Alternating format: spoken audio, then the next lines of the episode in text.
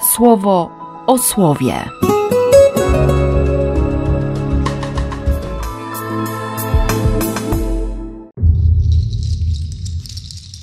Dziewiętnasty stycznia, środa. Z pierwszej księgi Samuela.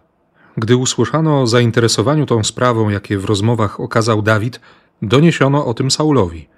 Wtedy on przyjął go u siebie. Dawid odezwał się do Saula: Niech serce mojego pana nie dręczy się nim. Twój sługa pójdzie i będzie walczył z tym obcoplemieńcem. Saul odpowiedział Dawidowi: Nie możesz pójść do tego obcoplemieńca, aby z nim walczyć, bo ty jesteś jeszcze chłopięciem, a on to wojownik od swojej młodości. Na to Dawid rzekł Saulowi: Twój sługa wypasał swojemu ojcu stado owiec. Kiedy przychodził lew albo niedźwiedzica i porywał owce ze stada, goniłem go, zabijałem i wydzierałem łup z jego paszczy. A jeśli mnie atakował, chwytałem go za gardziel, zadawałem rany i pozbawiałem życia. Twój sługa zabijał już i niedźwiedzicę, i lwa, to i ten nieobrzezany obcoplemieniec będzie jak jedno z nich. Czyż mam nie iść i nie zabić go, by zdjąć dzisiaj tę hańbę z Izraela? Kimże jest ten nieobrzezaniec, który obrzuca obelgami oddziały Boga żyjącego? Pan, który mnie ratował z pazurów lwa i z pazurów niedźwiedzicy, ocali mnie także przed ręką tego nieobrzezanego obceplemieńca. Wtedy Saul rzekł do Dawida: Idź i niech Pan będzie z tobą. Saul włożył na Dawida wełniany płaszcz i brązowy hełm na jego głowę. Na tym płaszczu przypiął Dawidowi swój miecz. Dawid, przeszedłszy się raz i drugi, czuł się skrępowany. Powiedział zatem do Saula: Nie mogę w tym swobodnie się poruszać. Nie jestem przyzwyczajony. Więc zdjęli to z niego. A on wziął kij do swej ręki, wybrał sobie w korycie zimowego potoku pięć gładkich kamieni, włożył je do torby pasterskiej, którą nosił przy sobie do zbierania różnych rzeczy, zabrał też do ręki swoją procę i ruszył przeciw owemu obcoplemieńcowi. Również obcoplemieniec ruszył do przodu i coraz bardziej zbliżał się do Dawida. Przed nim szedł mąż noszący jego oręż. Kiedy Goliat przyjrzał się Dawidowi, zlekceważył go, dlatego że był jeszcze chłopięciem, a w dodatku rudym i z ładnymi oczami. I zawołał obcoplemieniec do Dawida: Czy ja jestem psem, że wychodzisz do mnie z kijem i kamieniami? Dawid odpowiedział: Nie, ty jesteś gorszy od psa. Wtedy zaczął złorzeczyć Dawidowi, przyzywając swoich bogów. Obcoplemieniec krzyczał do Dawida: Chodź do mnie, to oddam twoje ścierwo ptactwu z nieba i dzikiej zwierzynie. Dawid odpowiedział obcoplemieńcowi: Ty idziesz przeciw mnie z mieczem, z włócznią i tarczą, a ja zbliżam się do ciebie z imieniem Pana zastępów, Boga szeregów Izraela, którym dziś ubliżałeś. Pan wyda cię dzisiaj mojej ręce. Zabiję cię, odetnę ci głowę i twojego trupa i trupy obozu obcoplemieńców oddam w dniu dzisiejszym ptactwu z nieba i dzikiemu zwierzowi. Cała ziemia przekona się, że jest Bóg w Izraelu. Zobaczy całe to zgromadzenie, że nie mieczem ani włócznią Pan ocala. Ta wojna bowiem Panu podlega i Pan wyda was w nasze ręce. Wtedy stanął ten obcoplemieniec i zaczął iść na spotkanie z Dawidem. Dawid sięgnął swą ręką do torby i wyjął stamtąd jeden kamień. Wypuścił go z procy i ugodził obcoplemieńca w czoło. Kamień wbił się przez hełm w jego czoło, tak że padł twarzą ku ziemi. Dawid odniósł zwycięstwo nad obcoplemieńcem przy użyciu tylko procy i kamienia. Ugodził tego obcoplemieńca i zabił, a przecież w ręku Dawida nie było miecza. Dawid podbiegł, stanął nad nim, wziął jego miecz i dobił go, odcinając głowę. Kiedy obcoplemieńcy zobaczyli, że ich siłacz nie żyje, rzucili się do ucieczki. Z Ewangelii według świętego Marka. Kolejny raz wszedł do synagogi. Był tam człowiek mający rękę zupełnie drętwą. Obserwowali go zatem, czy go w szabat uzdrowi, aby móc go oskarżyć. On odezwał się do tego człowieka, który miał drętwą rękę: Stań po środku. Tamtych natomiast zapytał: Czy wolno w szabat uczynić coś dobrego lub coś złego?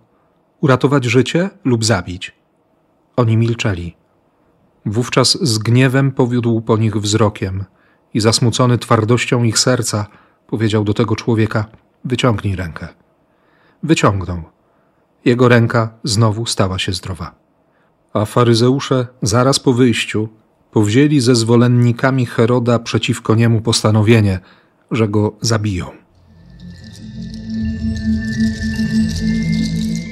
Po coś tu przylazł? Komu zostawiłeś to mizerne stado owiec na pustkowiu? Znam tę twoją wyniosłość i zepsucie twojego serca. Przylazłeś tu, żeby posmakować wojny?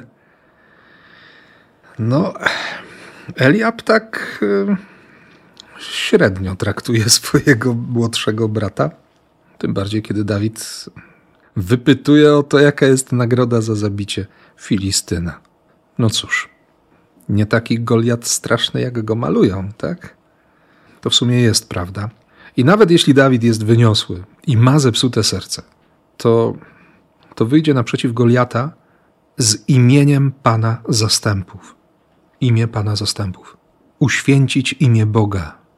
Jeden bezcześci imię Boga, drugi chce uświęcić. Hilul Hashem i Kiddush Hashem. Ha, wystarczy kamień. To, czego nauczył się za dzieciaka. Zupełnie wystarczy, by poradzić sobie z Goliatem, przed którym drżą wszyscy. Jak to jest w tej, w tej mojej walce duchowej. Ja tak się przyglądam. W sumie od, od wczoraj. Strach na ogół ma wielkie oczy.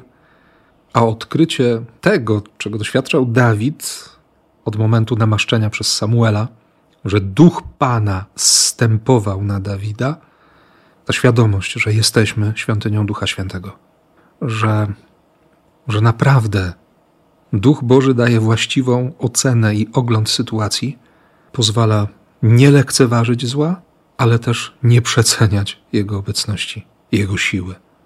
Większy jest ten w nas od tego, który jest w świecie. Tylko pytanie, czy, czy trwam w łasce? Czy chcę, aby imię Pana zastępów objawiało się? Imię, którym jest jestem obecny, Jestem tutaj, jestem teraz, jestem dla Ciebie. Relacja. Wtedy i wyniosłość nauczy się pokory, i zepsute serce stanie się zdrowe. Bogu dziękuję za spowiedź i za to, że, że Bóg ma taką cierpliwość w swoim imieniu, że nie odejdzie, nie odsunie się, nie ucieknie, nie zrezygnuje, nie wyrzeknie się mnie, bez względu na to, jakie, jakie grzechy popełnię. To jest nadzieja, to jest ratunek. To naprawdę jest nowe życie. Tak, to jest ta szansa, żeby wyciągnąć rękę albo obydwie ręce. Nie wiem, czy ten człowiek nie miał do kogo wyciągnąć ręki, czy, czy nauczył się w ogóle nie podawać ręki, że nie chciał nic dawać z siebie. W jakiekolwiek interpretacje by się nie wchodziło, one i tak, przynajmniej tutaj, dopóki jesteśmy na Ziemi, nie wyjaśnią nam tego tekstu. Natomiast istotą jest stań, stań po środku. Co robić w szabat? Czy w ogóle coś wolno robić w szabat? Dobrego, złego? Uratować życie, zabić? Można czy nie można? Kiedy Bóg podziwia i jest zachwycony człowiekiem, to można mu towarzyszyć w tym zachwycie i dawać to, co jest potrzebne, i wyciągnąć rękę i chwycić kogoś za rękę, czy nie bardzo? Oni milczeli, więc popatrzył z gniewem, zasmucony twardością ich serca. I powiedział tylko krótko: Wyciągnij rękę. Wiesz, może, może chodzi o to, żeby dzisiaj komuś to powiedzieć, albo, albo tak się modlić, by ktoś wyciągnął rękę ku Bogu, nie? żeby ktoś wziął łaskę, żeby ktoś przyjął to, co Bóg chce dać przez Ciebie, dzięki Tobie. Może dziś, Ty albo ja będziemy wezwani do tego, by, by komuś podać rękę albo serce. Wiem, że już tego dziś doświadczyłem i jestem Bogu za to wdzięczny. Ktoś wyciągnął do mnie rękę. Bardzo tego potrzebowałem. Życia potrzebowałem. I to życie się objawiło. Chcę tego życia i modlę się o to życie, również dla Ciebie. Bo naprawdę nie taki Goliat straszny, jak go malują. Większy jest ten w nas niż ten w świecie.